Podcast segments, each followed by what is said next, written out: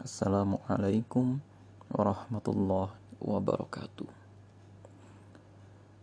Innal hamdalillah nahmaduhu wa nasta'inuhu wa nastaghfiruh. Wa na'udzu billahi min syururi anfusina wa min sayyiati a'malina may yahdihillahu fala mudhillalah wa may yudlil fala hadiyalah. Ashhadu an la ilaha illallah وأشهد أن محمدا عبده ورسوله لا نبي بعده. اللهم صل على محمد وعلى آل محمد كما صليت على إبراهيم وعلى آل إبراهيم. إنك حميد مجيد. ربي اشرح لي صدري ويسر لي أمري واحلل عقدة من لساني يفقه قولي. Sahabat sekalian, pendengar setia dari podcast Ngaji Budaya. Kali ini masih dalam rangkaian kisah perang Ahzab atau kisah perang Khandak menurut beberapa riwayat yang lain. Perang Ahzab itu artinya perang gabungan semua musuh Islam itu bergabung ingin membunuh Rasulullah Sedangkan kalau perang Khandak itu merujuk kepada pertahanan parit yang dibangun oleh kaum muslimin. Kali ini kita akan membahas hal yang lebih umum yang bisa kita tarik dari proses kaum muslimin dan Rasulullah Shallallahu Alaihi Wasallam tentu saja mempertahankan diri dari orang-orang Quraisy. Karena memang dari perang Ahzab ini yang menarik bukan baku hantamnya. Akan tetapi bagaimana cara kaum muslimin bertahan dari perang urat syaraf? Saat itu semua pasukan, semua musuh Islam dari utara, selatan, barat, dan timur sudah bergabung sampai kurang lebih jumlahnya 12.000 orang mengepung kota Madinah. Ada kurang lebih empat kekuatan besar. Satu kaum Quraisy, yang kedua, kaum Yahudi Bani Nadir dan juga Bani Quraidah yang mengepung dari dalam kota Madinah. Sedangkan kalau Bani Nadir dari luar, lalu ada lagi Bani Khattafan dan juga berkumpul kaum-kaum yang lain dari barisan Ahabish. Ahabish itu kaum Arab yang masih nomaden pada dasarnya. Terdiri dari Bani Sulaim, dari Bani Fazarah, dan lain sebagainya. Saat itu yang menarik, Allah Subhanahu wa taala ingin menunjukkan kepada kita seperti sebuah sajak milik milik Taufik Ismail bahwa memang setiap perjuangan pasti akan melahirkan pengkhianatnya sendiri-sendiri. Maksudnya adalah ini kita akan mengkaji tabiat kaum munafik pada saat perang Ahzab semenjak awal kedatangan Rasulullah Shallallahu Alaihi Wasallam, kaum munafik selalu menjadi sumber masalah baru karena mereka bersikap pragmatis. Pragmatis itu artinya mereka mencari mana yang bisa dijadikan keuntungan saya pribadi. Memanfaatkan status dua kaki.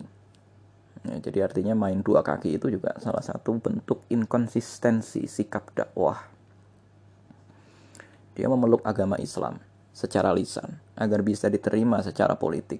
Karena mereka tahu ya secara politik Rasulullah Shallallahu Alaihi Wasallam itu masih menang. Dan kalau mereka tidak menyatakan berkoalisi secara ideologi dengan Rasulullah Shallallahu Alaihi Wasallam maka mereka akan tersingkir dari percaturan politik yang ada di kota Madinah. Dan sebetulnya jumlah mereka juga cukup banyak. Di dalam perang Uhud misalnya kita tahu jumlah pasukan orang munafik yang siap tempur sekitar 300 orang. Sedangkan dalam perang Ahzab itu kira-kira sekitar 700 orang dari orang munafik yang siap tempur. Nah, dalam situasi perang Ahzab ketika paritnya sudah jadi, orang-orang munafik ini minta izin kepada Rasulullah Shallallahu Alaihi Wasallam yang mereka itu kemudian diabadikan dalam surat An-Nur ayat 63. Mereka itu berangsur-angsur pergi dari medan perang, berangsur-angsur pergi dari lapangan medan perang, alasannya macam-macam. Bahkan menariknya di sini ada satu orang sahabat Rasulullah Shallallahu Alaihi Wasallam yang juga melakukan kekhilafan. Karena apa? Sahabat Rasulullah ini ternyata adalah salah satu peserta perang Badar. Nah, artinya hal ini menjadi sangat unik sekali. Karena sahabat Rasulullah yang menjadi peserta perang Badar ini berkata kepada Rasulullah Shallallahu Alaihi Wasallam, engkau sekarang atau Rasulullah Muhammad itu menjanjikan kita Persia, menjanjikan kita uh, Romawi, menjanjikan kita Hiro. Tapi ternyata saat ini kita untuk buang air aja takut. Nah, siapa yang mengatakan ini? Yang mengatakan ini adalah Mu'attib bin Qushair dari Bani Amr bin Auf. Jadi dia ini adalah penduduk asli kota Madinah dari kalangan Al-Ansar. Nah, kalau menurut Ibnu Hisham, ya Ibnu Hisham mengambil sikap bahwa Mu'atib itu bukan orang munafik. Jadi beliau mengatakan ini bukan karena beliau pengecut, akan tetapi murni karena sifat kemanusiaan beliau. Ya. Dan saya sendiri cenderung mengikuti pendapat dari Ibnu Hisham bahwa memang di saat-saat tertentu dai juga bisa saja tergelincir. Dalam artian yang terpenting setelah itu ia bertaubat. Nah, maksudnya bagaimana? Rekan-rekan sekalian. Di sini tergambar betapa sulitnya situasi dakwah pada saat itu. Sampai-sampai salah seorang sahabat Rasulullah Shallallahu Alaihi Wasallam saja takut, nyaris dibuat tidak percaya. Dan ini juga kemudian sempat diabadikan di dalam surat Al-Baqarah. Mata Nasrullah, kapankah datangnya pertolongan Allah? Akan tetapi, ya rekan-rekan sekalian, ini kemudian menjadi pelajaran buat kita bahwa memang suatu saat nanti gangguan dakwah itu akan datang dari mana saja.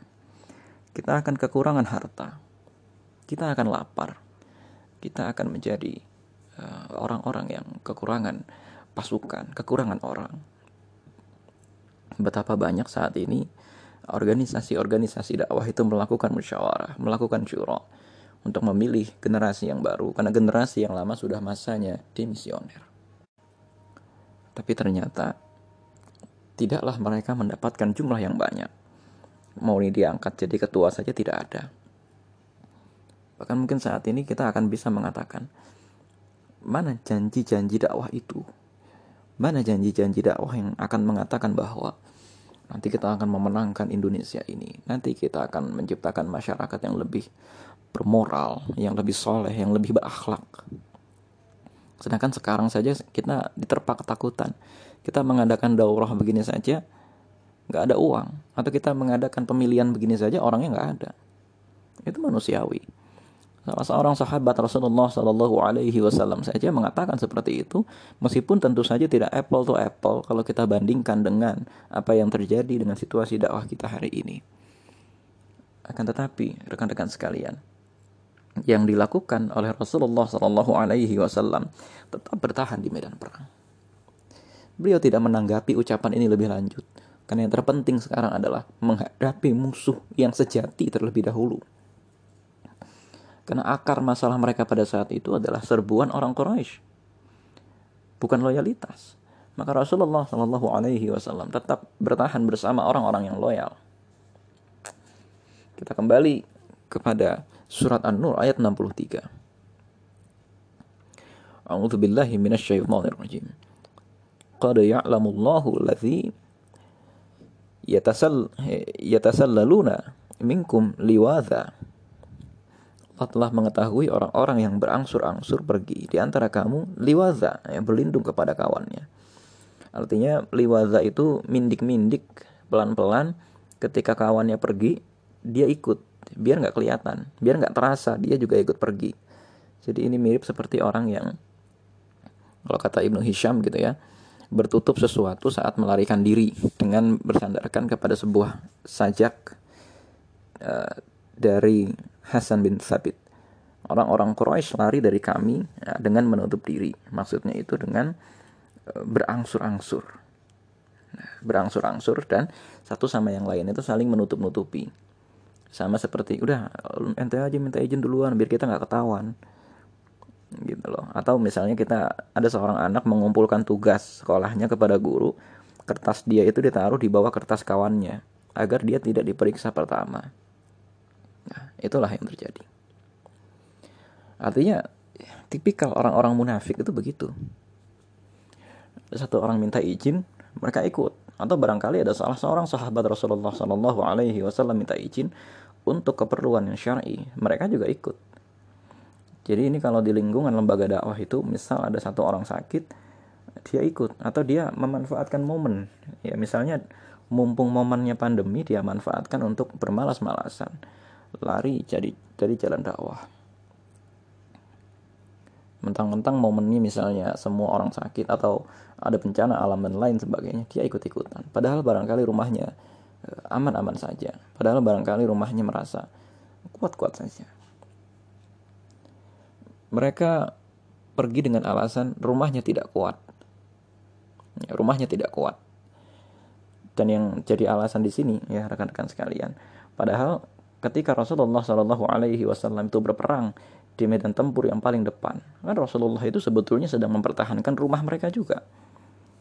Akan tetapi memang pada dasarnya mereka itu pragmatis. Ketika ada kawan yang mau berjuang, mereka nunggu aja nih berhasil nggak nih? Coba lihat. Dan ini mirip sekali dengan perkataan orang-orang Yahudi ketika Rasulullah Musa alaihi salam berperang melawan kaum Amalek dan orang Yahudi mengatakan kami akan nunggu di sini dan kamu berperang saja bersama dengan Tuhanmu.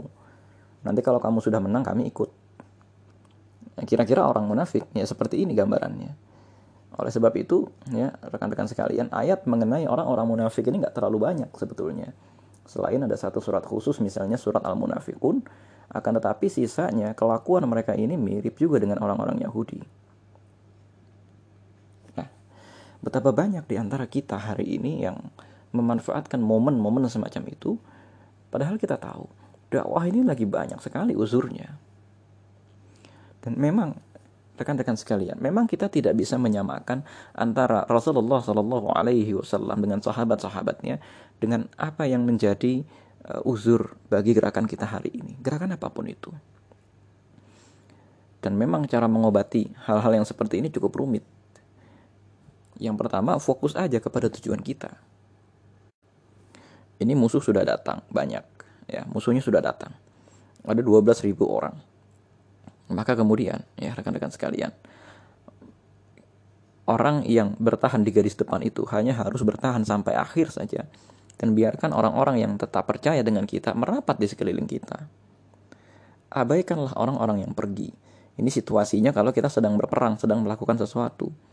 Abaikan orang-orang yang pergi, tunjukkan bahwa tanpa atau dengan dia, Allah Subhanahu wa taala akan tetap mewujudkan kemenangan dakwah dengan atau tanpa kehadiran orang-orang yang pergi, memang dakwah ini akan selalu dimenangkan oleh Allah Subhanahu wa taala. Kataballahu la aghlibanna ana wa rusuli. Innallaha qawiyyun aziz. Allah sudah menetapkan la aghlibanna ana wa rusuli. Kami akan menang, aku dan rasulnya itu akan menang. Jadi dengan atau tanpa kita, memang dakwah ini akan menang. Akan tetapi sekarang yang menjadi persoalan, dalam prosesnya kita mau sabar atau enggak. Karena Allah Subhanahu wa taala sudah menetapkan beberapa cobaan agar kita sama-sama mengetahui, oh ternyata keimanan saya itu sampai di sini. Oh ternyata keimanan saya itu belum seberapa. Lihat, ada teman saya yang masih bertahan kok saya enggak.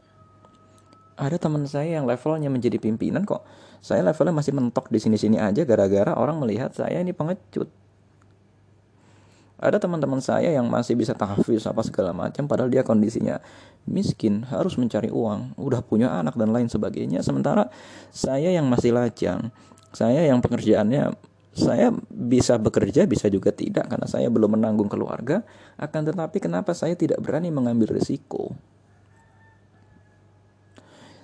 saya nggak bisa belajar bahasa Arab karena saya sibuk apa segala macam tapi teman saya ada yang sibuk dan lain sebagainya dia berani mengambil resiko artinya apa di sini teman-teman sekalian memang yang menjadi persoalan itu adalah ketahanan kita sendiri dengan berbagai macam ujian dakwah, Allah membuat kita mengetahui di mana level kita masing-masing. Di perang Uhud, orang-orang munafik itu pergi dari medan perang ketika pasukan itu sudah berhadap-hadapan. Mereka sadar konsekuensinya bahwa Rasulullah Shallallahu Alaihi Wasallam akan kalah. Sadar konsekuensinya akan melemahkan pasukan Muslim.